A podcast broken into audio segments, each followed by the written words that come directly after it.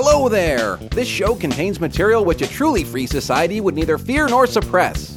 The language and concepts contained herein will not cause eternal torment in the place where the guy with the horns and pointed stick conducts his business.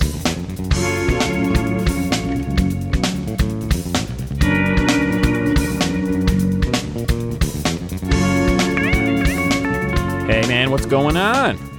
Hey, it's a quiet afternoon here. Grace actually has taken the kids out, so the house is peaceful. What uh what sort of adventure they are they off to? I think they're just over to their grandmother's, like Ah. usual. Ah, I do have someone running a leaf blower or a wood chipper or some noise outside, just like you've got mowing man. I've got like a blowing man. Mowing man mowed on Sunday or something, or you know, because I think he saw the forecast was calling for uh, rain. Yeah. So what else? Anything? I know you wanted to uh, extend uh, a thanks to one of our listeners. Yeah, I, I got uh, some feedback on Twitter from uh, Andy Welfle, who uh, apparently is also uh, an Apple fan or, and at least a handheld Apple gadgets fan. And we were talking about some old devices like the Newtons and Windows CE devices and all, some of these uh, the Palm Pilots and other lost uh, hardware from the mists of time. And of course, I go back to pretty much the beginning of personal computers. He's probably a little younger than me, but uh, maybe not so much. I don't know. Yeah, he's he's near our age. Thanks, Andy, for uh, chatting with us. Appreciate it. Yeah, I, I uh, took part in a little bit of that chat. I was a Palm Pilot guy, but uh, Andy, where's my pencils? Andy used to actually be the media guy at pencils.com. So he has he he's been promising to send me a little sampler pack of like some of the products that they have. He must still have a few kicking around. He's not working for them anymore. But uh, he should send you one now too as an apology to me for not sending me mine. I, I'd love to. I love pencils. I'm a, a total writing implement geek. I was always a uh, like those uh, Rapidograph um, ink pens with uh, you know, especially the the really pricey drafting ones with the sapphire tips and all that, the kind that would leak all over your pocket and destroy your shirt.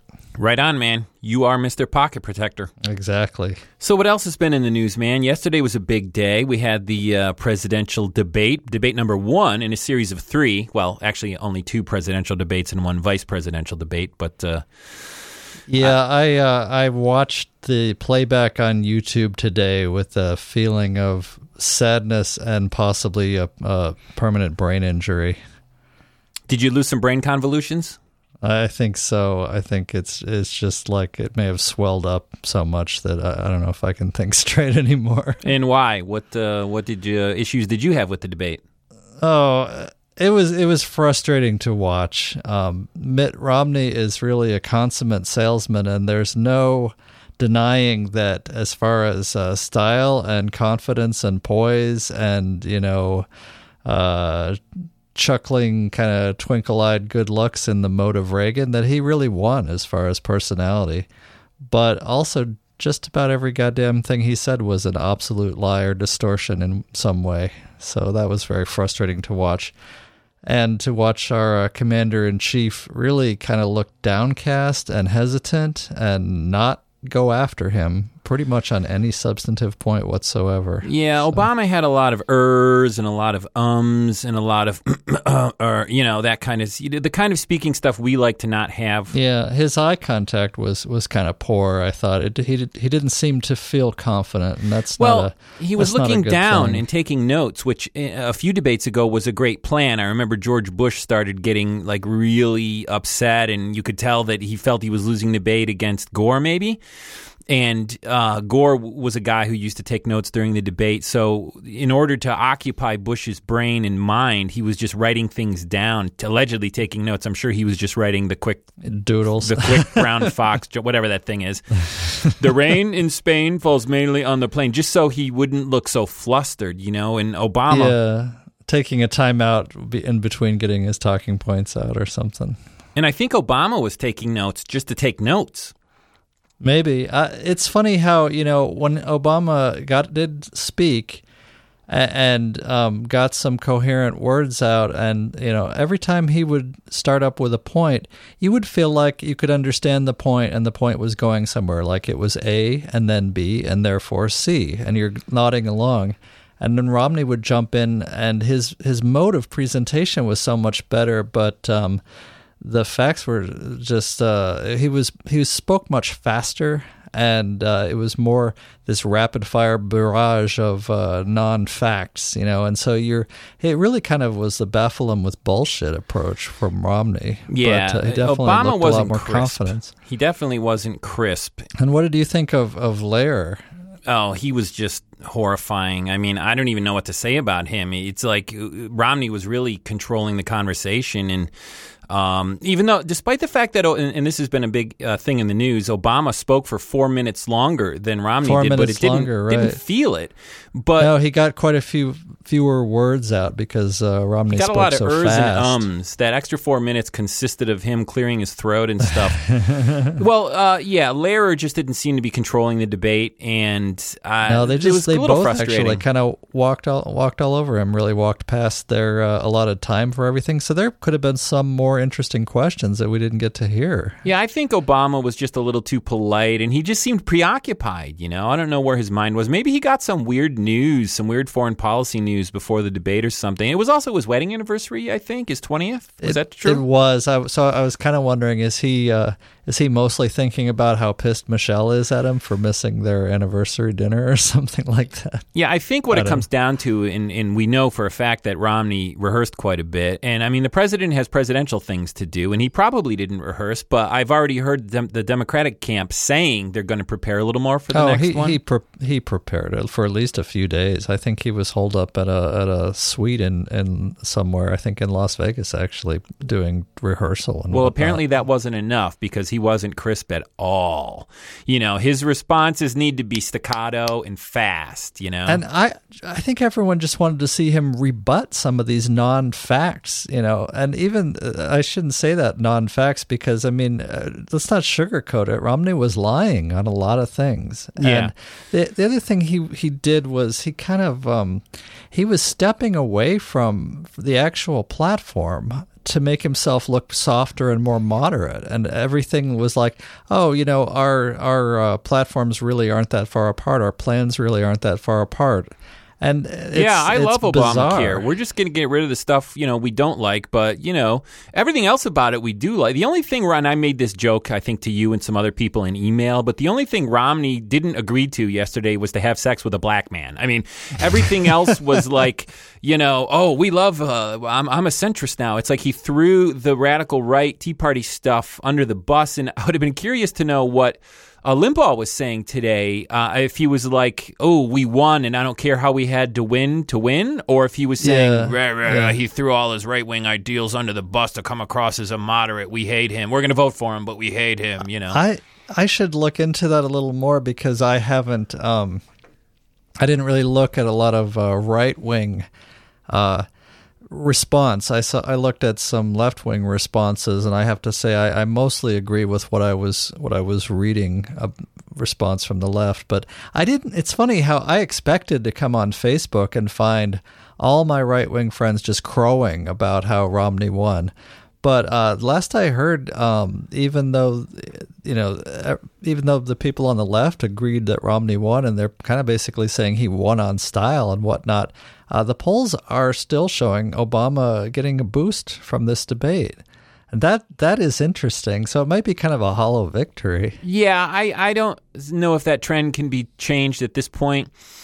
But you know, even though Romney won, the the Obama performance wasn't catastrophic. It wasn't crisp. It wasn't great. It could have been better, but not It's, catastrophic. it's probably ultimately going to be a wash as far as I don't think it's going to change. It's not going to violently swing any poll numbers. Let's well, yeah, we and, and as I said, Yeah. the, the debate that matters is going to be the final debate because that's going to be the one two weeks before the election, and that's what people are going to remember. I think Biden should do better than uh, than uh, Paul Ryan. Biden's a pro; he's been at it twice as long as anybody else, you know, in Mm-hmm. the race. right, right. Well, we'll have to see how it plays out in the next week to see if there's any bumps in the polls, you know. And like I said, hopefully Romney will uh, entertain us with a few more gaffes. And you know, this has been a this has been an interesting election time. But uh, so you want to jump into a tune? Let's play a tune. All right, here we're coming at you with a little jazz. Let's a little live jazz. Let's check it out. Excellent.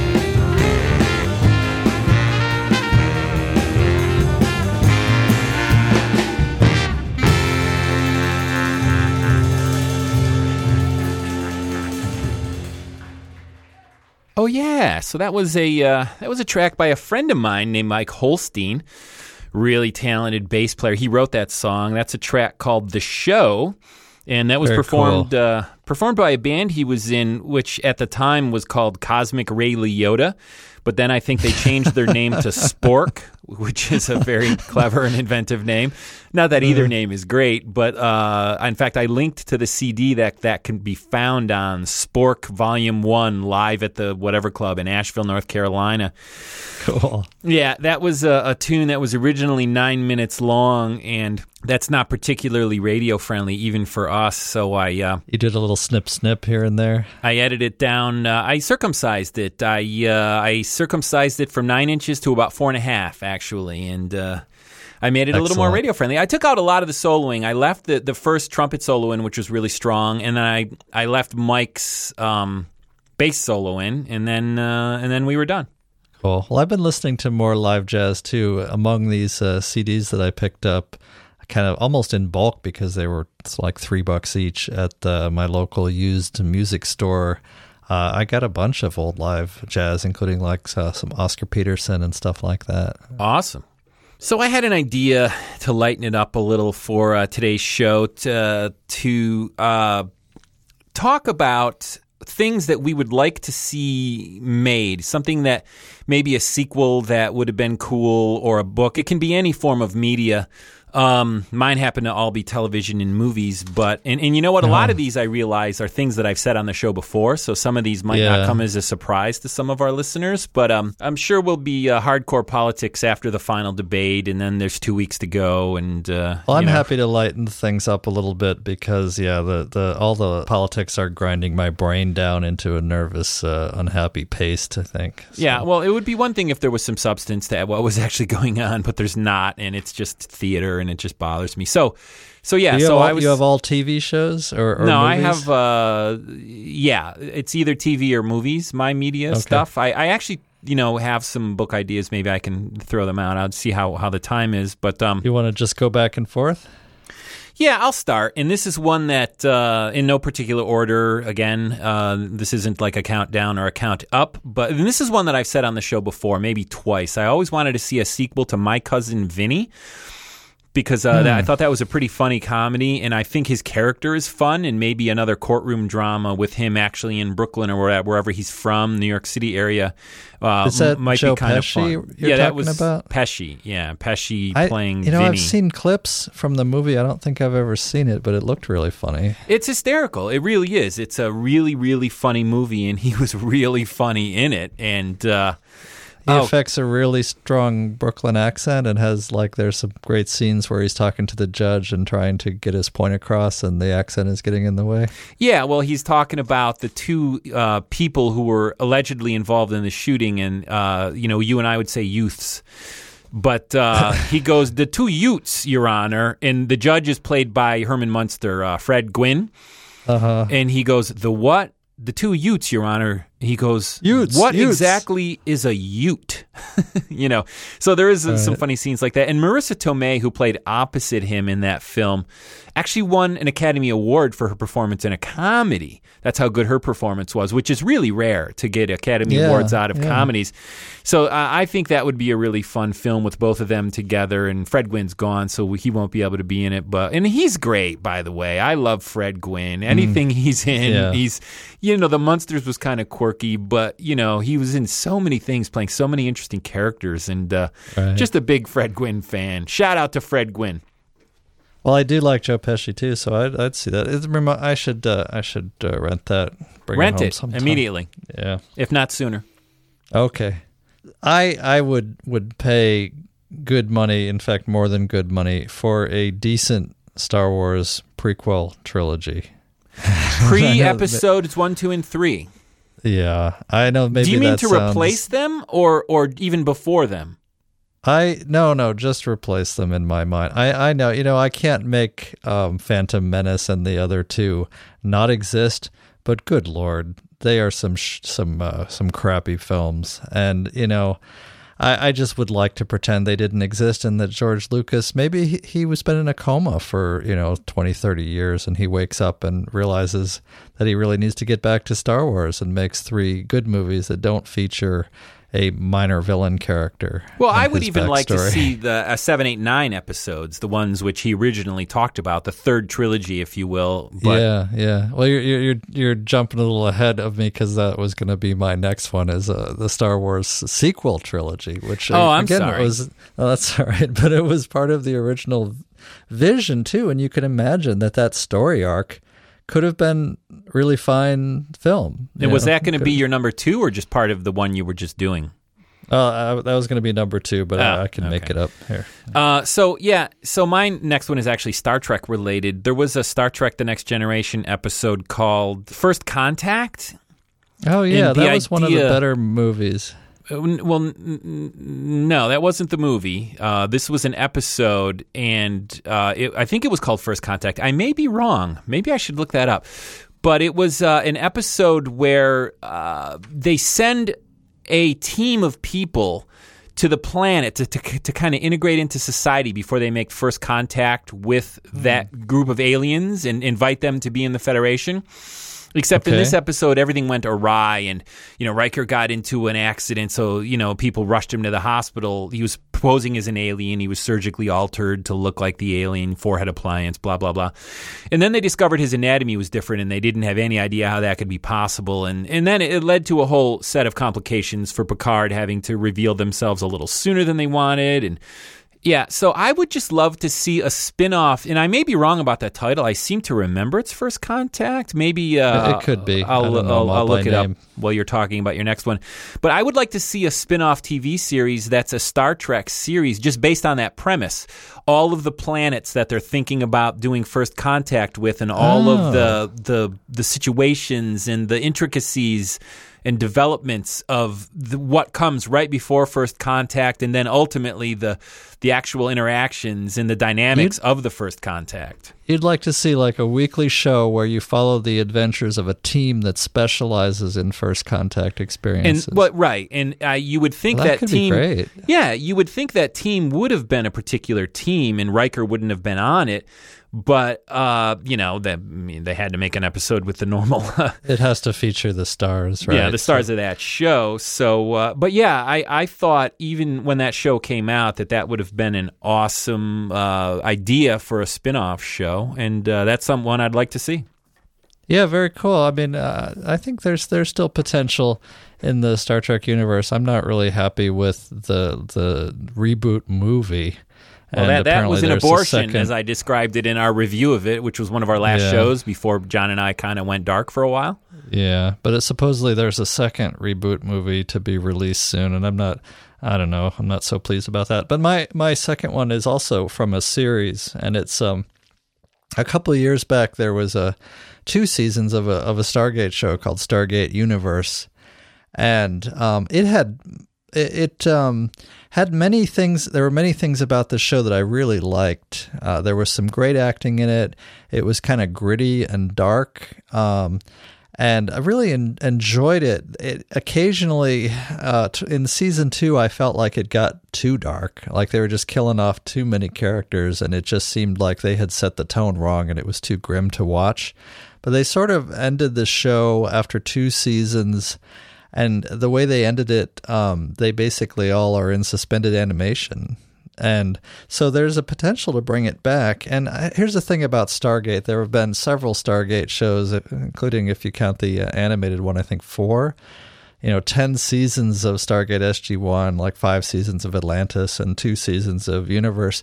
But that the idea behind Stargate, which is just this, uh, you know, you can have these portals that you open up to uh, alien planets or whatnot, is so generic that it seems like you really ought to be able to reboot and spin off ideas from that concept. Into Well, that's the, almost like Doctor future. Who. You know, the TARDIS gives him the ability to do the Exactly, same thing. And I've actually been getting into Doctor Who lately, the new ones. But uh, you know, I just looked it up. Yeah, that was uh, episode was called First Contact. First aired It February sixteenth, nineteen ninety one. Season four, Okay. episode uh, fifteen.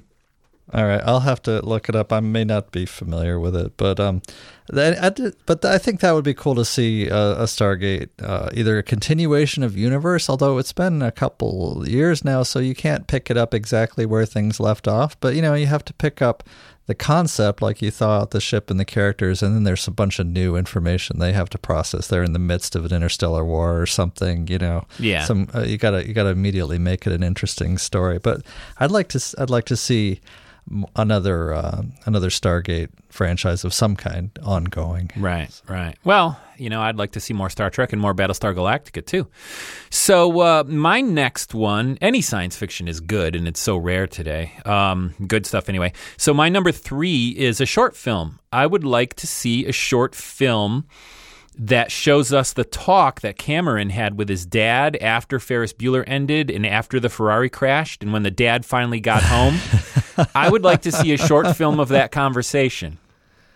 That could be hilarious. Yeah, someone should make it even. You can't. The two actors the original actors are are kind of too old to play their original roles. But yeah, a little makeup. That it. guy looks pretty young. That actor who plays uh, Cameron, I think with a little makeup, you could make him look pretty young. But who cares? We can suspend disbelief. Disbelief, for yeah, that okay. scene. I'm sure the father, he was in you know 40 or whatever. I'm sure you can make him look about 40 again with a little makeup and a little. Uh, you know, a little hair dye. But yeah, I think that would be a Right. fun film just to witness that conversation. I mean, and, and it could be just a five or 10 minute film. I just want to see that conversation, you know? Yeah, yeah, that's funny. Well, I, I would like to. Uh, it's been now roughly ten years since um, since the the Firefly universe came to an end, and uh, I would like to see. Since I'm a fan of Joss Whedon, he's obviously getting a lot of good work with uh, Avengers and whatnot. He's a very successful guy.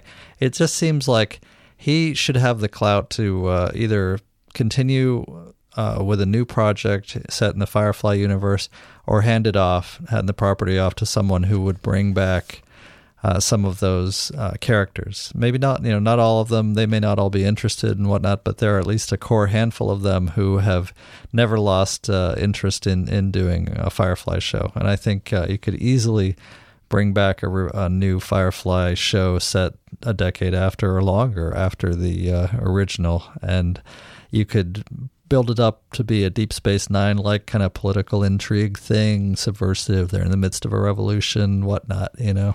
As long as it has that really hot Brazilian actress in it, I don't care when or where it is. The the later the lady who later appeared on the V reboot, which I thought was Oh, yeah. decent, but they ended. Yeah. Um, so my uh, number four is back to Star Trek again, and this could be a TV show or a movie. But there was an episode of Star Trek: The Next Generation called Tapestry, where Picard got to relive his life. Um, based around Q gave him the opportunity to kind of go back in time and. Oh, Redo yeah. something which involved not getting in a fight as a Starfleet This is cadet this with is the when he gets wh- how he got his artificial heart. Yeah, yeah. He Yeah, the, he was stabbed, and which ultimately led to him getting the artificial heart. But P- Q gave him the opportunity to go back and not get in that fight because Picard Mm-hmm. saw that you know I was a bit of an unruly, troublemaking child, and maybe I would be better if I had not been that person. But of course, as Picard said, uh, that un, un pulling on that thread unwound the tapestry of his life. But w- the people Right. that we met in that episode were the three friends of his that were at the academy with him, either Yeah, yeah. roommates or just his good buds, his BFFs. I would like to see um, those characters uh, to see what they're doing now, if you will. Now being like the Star Trek: The Next Generation universe, you know, when Picard was still the captain, you know. So basically, After you know- after the academy or still in the academy? no, after the academy. Uh, in other words, I would like to have seen what they were doing when Picard 20, 30 years later was the captain of the Enterprise. So what happened Oh, to them? Well, how did Yeah, their yeah. careers unfold and uh, develop? Um, yeah. So what do you got? Oh, I just have uh, there. There are so much uh, interesting science fiction and fantasy and uh, and uh, sort of urban fantasy, urban horror out that I've been reading at lately. That there there's a lot of opportunity for for films. But what I'd like to see is not these films rendered as these these big budget, you know, effects spectaculars. I'd like to see a lot of small budget films, honestly. You know, like um, Jim Butcher has a series called The Dresden File about a wizard named Harry Dresden in modern day, you know, contemporary Chicago is sort of a dark urban fantasy, except that magic works and there are werewolves and things like that. And that could be a great lower budget film, I think, you know. Uh, I don't mind cheesy effects. Yeah, but digital effects are cheap enough now where even low budget films can afford a few of them. You know, you can render Yes, them on yeah. your own computer for crying out loud. You know, Right, right. You can, and people are doing that, and that's that's great. But I just I just like to see even more of it. You know, there are still hundreds of Philip K. Dick short stories and whatnot that haven't been adapted into films, and we don't need Arnold Schwarzenegger or you know whoever in in big budget Dick adaptations. In fact, the the bigger the budget. For some of them, it seems like the worse they come out because you lose that science fictiony aspect, you lose realism, you lose any kind of any kind of sense of uh, of a real world.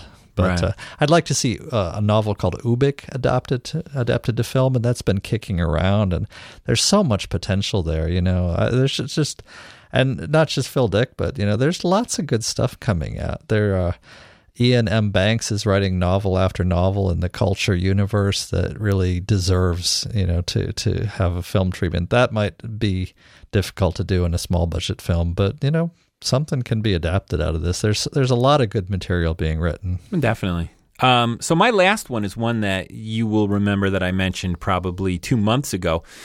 And uh, that would be just a really good movie reboot of the Six Million Dollar Man. You know, we kind of talked about who would play Steve Austin or whatever, but I think if that were Oh, done, yeah. if that were done well and that were done right, that would be something I would be willing to see, or even on TV. You know, maybe do a movie and then uh, and then reboot the TV show or something. But uh, Yeah. There's other things. I mean, we, we were talking, I think, at one point about other old shows that might be fun to see rebooted. It could be time for a Flash Gordon reboot. It could be time for a Buck Rogers reboot. You well, know, and I, I do of- know they're, they're actively developing something called Space 2099, which would be a Space 1999 reboot. Uh, uh, it may be for cinema, but it may be for television too. But I, I, but I do know there are people that are actually working on that. But uh, Interesting. so you want to jump into another tune? Let's play another tune. All right, let's check it out.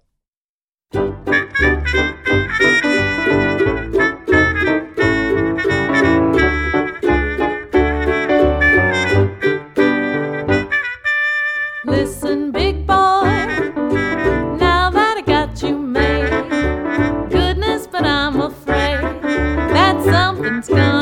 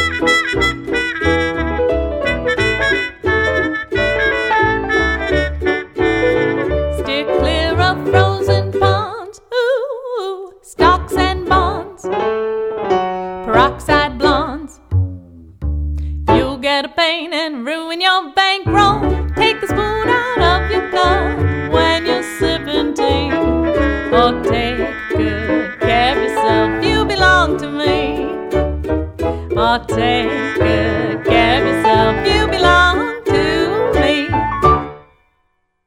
So that was a real fun one. That was uh, that was a classic, an oldie but Yeah. a goodie, as they say. That was uh, "Button Up Your Overcoat" as performed by a new Bloody Veg artist. Uh, that was Miss Rose and her Rhythm Percolators. They do all that Roaring Twenties kind of music, which I, oh by the way, happen to love.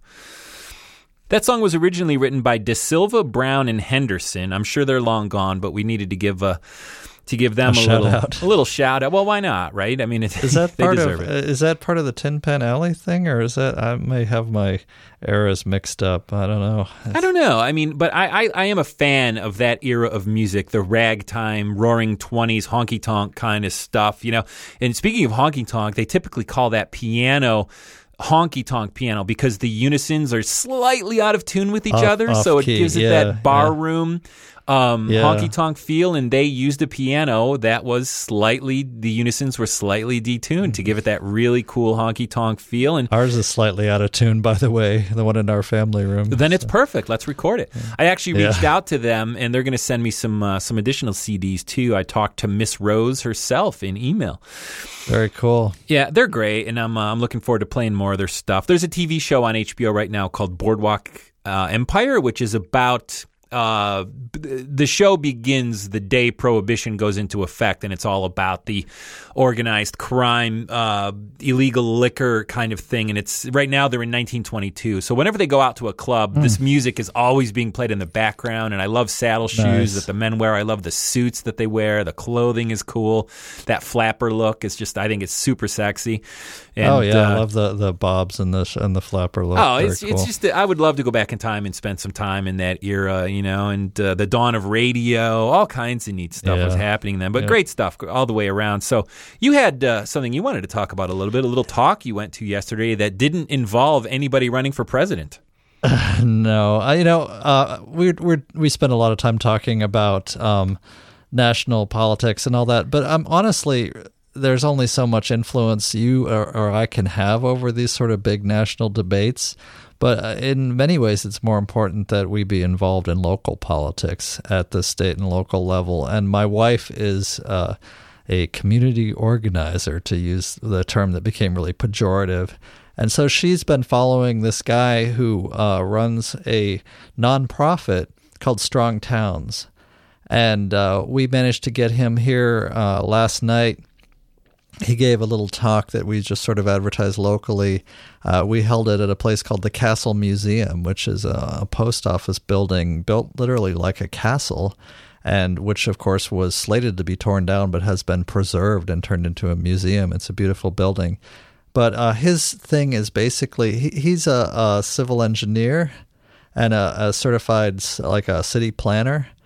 I don't know if I have the exact terminology right, but uh, he uh, he has this nonprofit that uh, tries to work work with towns and figure out how they can basically uh, figure out where they're going with their growth because so many towns, uh, so many cities are really broken.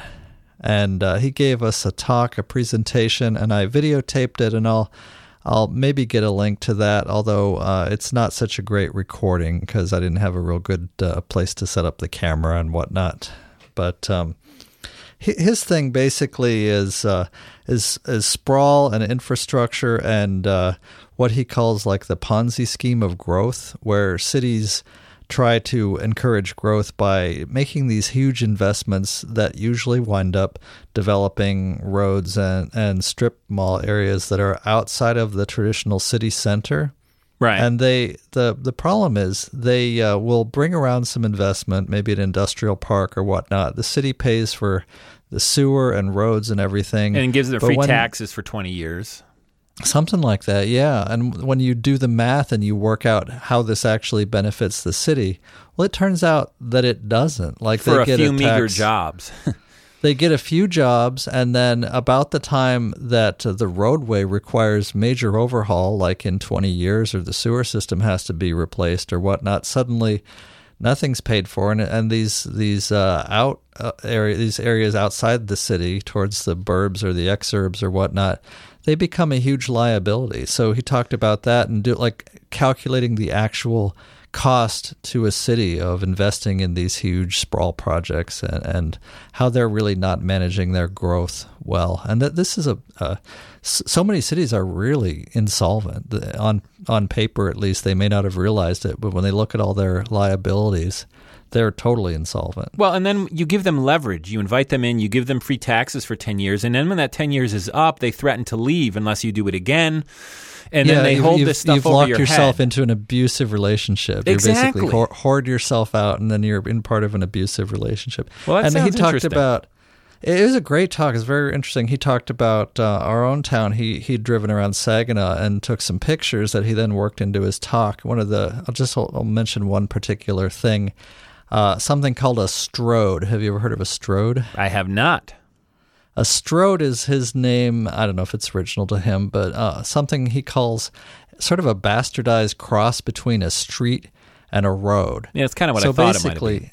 yeah. So these things have different requirements. Like a street is somewhere that you'd actually want to go and either live on or have businesses on, preferably one that you can walk along and you know go do your errands there, or maybe go bar hopping or go hang out in like a destination place. That's a traditional street.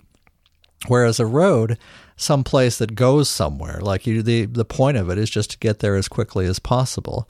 But what you have now are cities, and this has been going on for a long time actually, putting all this money into stroads, which are these massive, you know, five, seven lane with turn lanes and whatnot, uh, roads that are designed to get places as fast as possible, but they're also supposed to be serving businesses and they're laden with strip malls and whatnot. But no place along there is any place that you'd actually really want to spend time. You can't walk, you can't bike on it.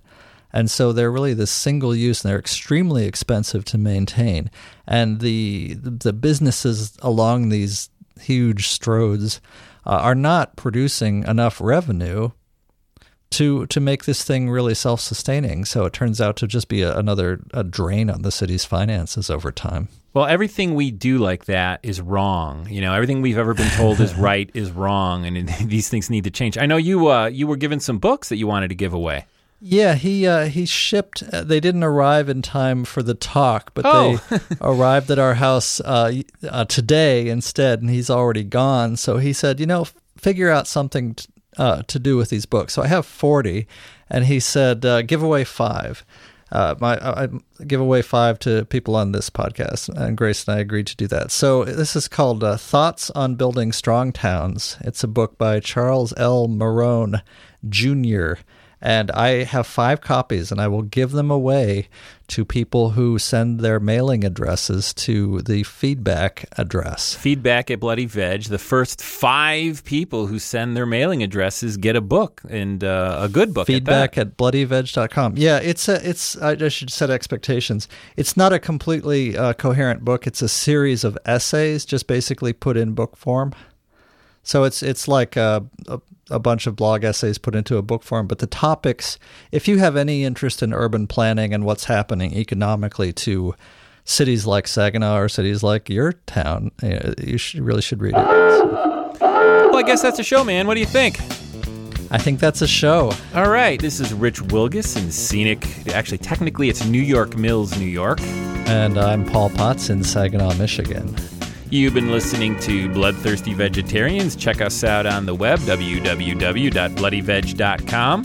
Send us feedback, and like I said, get a free book if you send your mailing ad- address to uh, feedback at bloodyveg.com. And leave us some voicemail, 206 376 0397. We'll see you next time. Bye bye. Bye.